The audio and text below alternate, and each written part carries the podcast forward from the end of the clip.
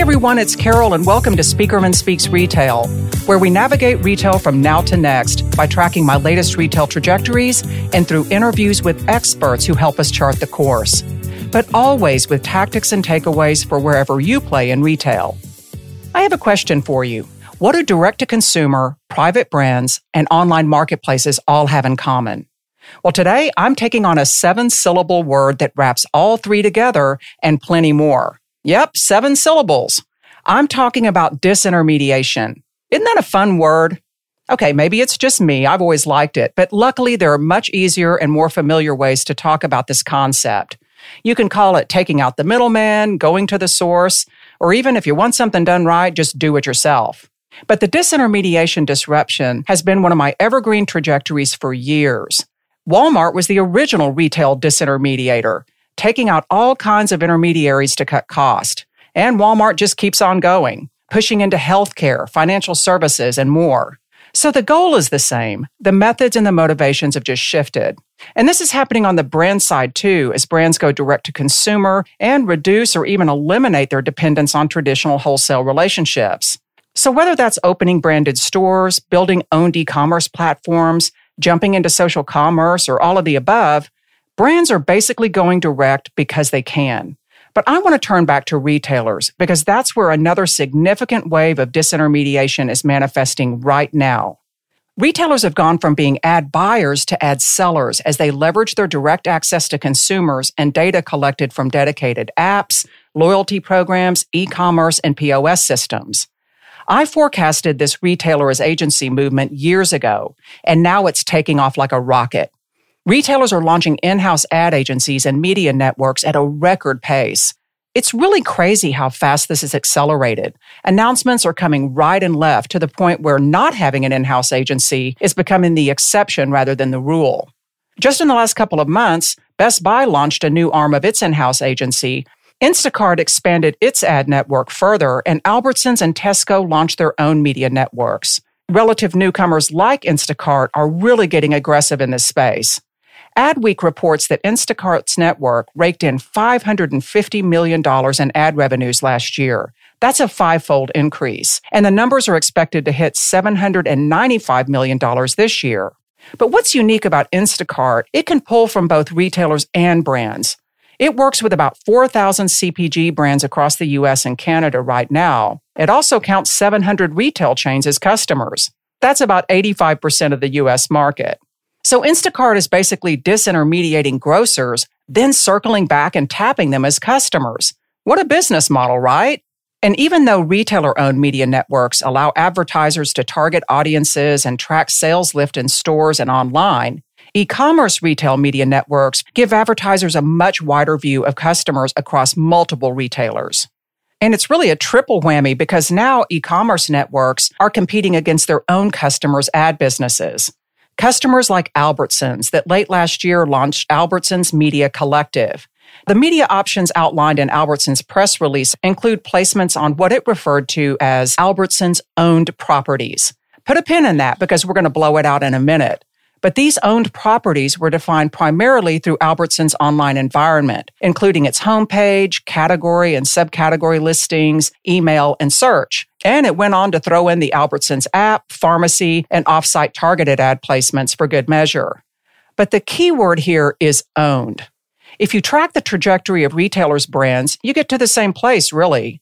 First, they were private labels, then private brands. Now retailers have taken to calling them owned brands owned brands, owned properties. All of this goes back to my foundational trajectory that I've been talking about for years platform power and platform monetization.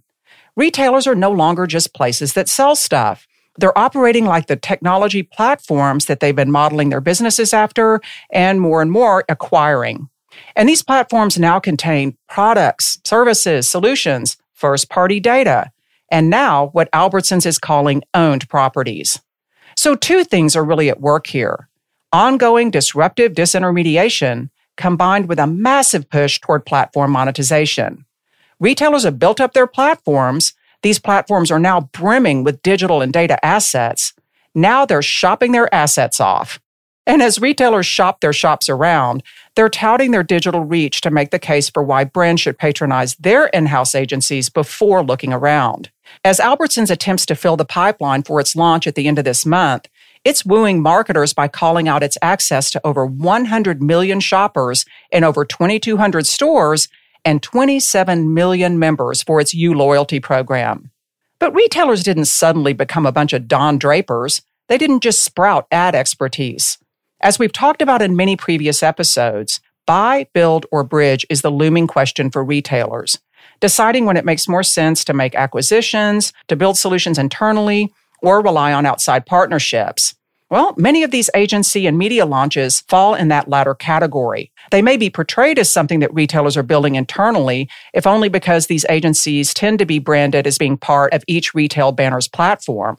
But retailers are leaning very heavily into partnerships to make them happen. For example, French retail powerhouse Carrefour's agency was launched in mid 2021, and they harnessed a trio of third parties to get things going and to build some big digital bridges. Carrefour hooked up with Google, online display ad agency Criteo, and digital data powerhouse LiveRamp. And by the way, Criteo jumped out from behind the curtain and ran a Super Bowl ad just last week. So obviously they've got some big B2B ambitions. Like most things Target, its in house agency, Roundel, is wrapped inside Target's big brand, but it too is utilizing Criteo and others to bring it to life. Roundel is promoting what it calls brand positive values and also its commitment to managing its brand partners' ad placements as tightly as Target manages its own. Roundel is also a great example of how much more sophisticated retailers' ad propositions have become. Before, a basic ad package would pretty much just involve running vendor ads on a retailer's website. But now, some retailers like Target are acting like pure play media agencies. They're selling ad inventory outside of their own ecosystems. Roundel will buy placements on channels like Pinterest, Pop Sugar, or NBC Universal. But if Target's Roundel presents as a happy, got your back brand booster, Kroger's precision marketing is a multi layered media arm that goes deep and wide, wrapping together influencer marketing, online advertising, in store marketing, loyalty program linkages, new product launch levers, and so much more. And they do it with quite a bit of specificity. So each retailer is taking a very different approach. I found it surprising that Tesco took so long to up its ad game, especially given its long, long link with the data mavens over at dunnhumby. But it's certainly making up for lost time. Late last year, Tesco launched Media and Insights powered by dunnhumby. Tesco's leaning heavily into its loyalty program here, which makes all kinds of sense. The Tesco Club Card is used in 80% of transactions by more than 20 million households in the UK. Tesco can basically position as being a bigger fish in a relatively smaller pond. Its reach is already bigger than Sky, the UK's largest pay TV broadcaster. Tesco is touting basically the same assets menu as other retailers, but with one really interesting twist. Tesco is loading ad inventory into its scan as you shop devices, which is going to allow brands to run ads based on store locations or even serve as kind of a recommendations engine for complementary products as customers are shopping in stores. Over 50 million transactions flow through scan as you shop devices. So I think Tesco's hardware aspect is really interesting, and especially when you pair it with mobile capabilities. So that's just a snapshot of the booming retail ad business. It's a compelling proposition because retail media networks are very close to the point of purchase. So it's a lot easier for brands to see the value, to see how much they can influence a sale. Retailers can make some really concrete claims here. But why are so many retailers getting in on the game? Forrester estimates that retail media will be a $50 billion advertising business globally next year. That's quite a bit of incentive by itself. But these ad plays are also a powerful alternative revenue stream, one that will help turn e commerce into a sustainable business. That's particularly important in categories like grocery. Grocery is a notoriously low margin business, but having to build out delivery services and other convenience options only strains the system more. Ad slinging, though, can grab margins between 50 and 70%. So that's a powerful hedge. Retailers' ad businesses also help draw more website hits, and they help retailers become players on the search front. Meanwhile, third party cookies are set to vanish, and without them, brands have to find new ways to reach and engage with customers. Retailers are stepping in to fill the void, It really is a perfect moment and perfect storm for retailers to make this play. And retailers have a lot of clout to push it over the finish line.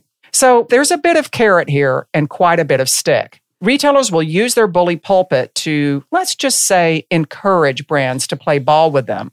Will brands that do get preferential treatment? I can't imagine that they won't. So major agencies are in direct competition with retailers right now. And soon, retailers are going to be in fierce competition with one another for ad dollars. From there, things are going to get complicated. It's going to be hard for brands to navigate this really cluttered landscape. One reason is that retailers want to keep the firewalls up, so having any kind of outside entity peeking across multiple retailers just won't fly. Brands are starting to get around that by creating internal centers of excellence that help them keep track of their options. Right now, about 96% of CPGs have a center of excellence to manage their retail media spends. As it stands now, many brands are still using traditional agencies to help place deals with different media networks. But the next disintermediation disruption may take that right off the table. Retailers like Target will continue to expand their reach further outside their walls. So the disintermediation of advertising is going to sprout waves of many middleman extractions until traditional agencies are extinct or completely reimagined. It may seem counterintuitive, but I think all this is going to be a real benefit to some third party research and data companies. Retailers may have a credible story to tell about knowing their customers better than anyone else and selling that knowledge and access to brands. But at some point, you're going to want to see the bigger picture. Third party data companies can go hard on that position as an alternative to retailers' more myopic view of the customer.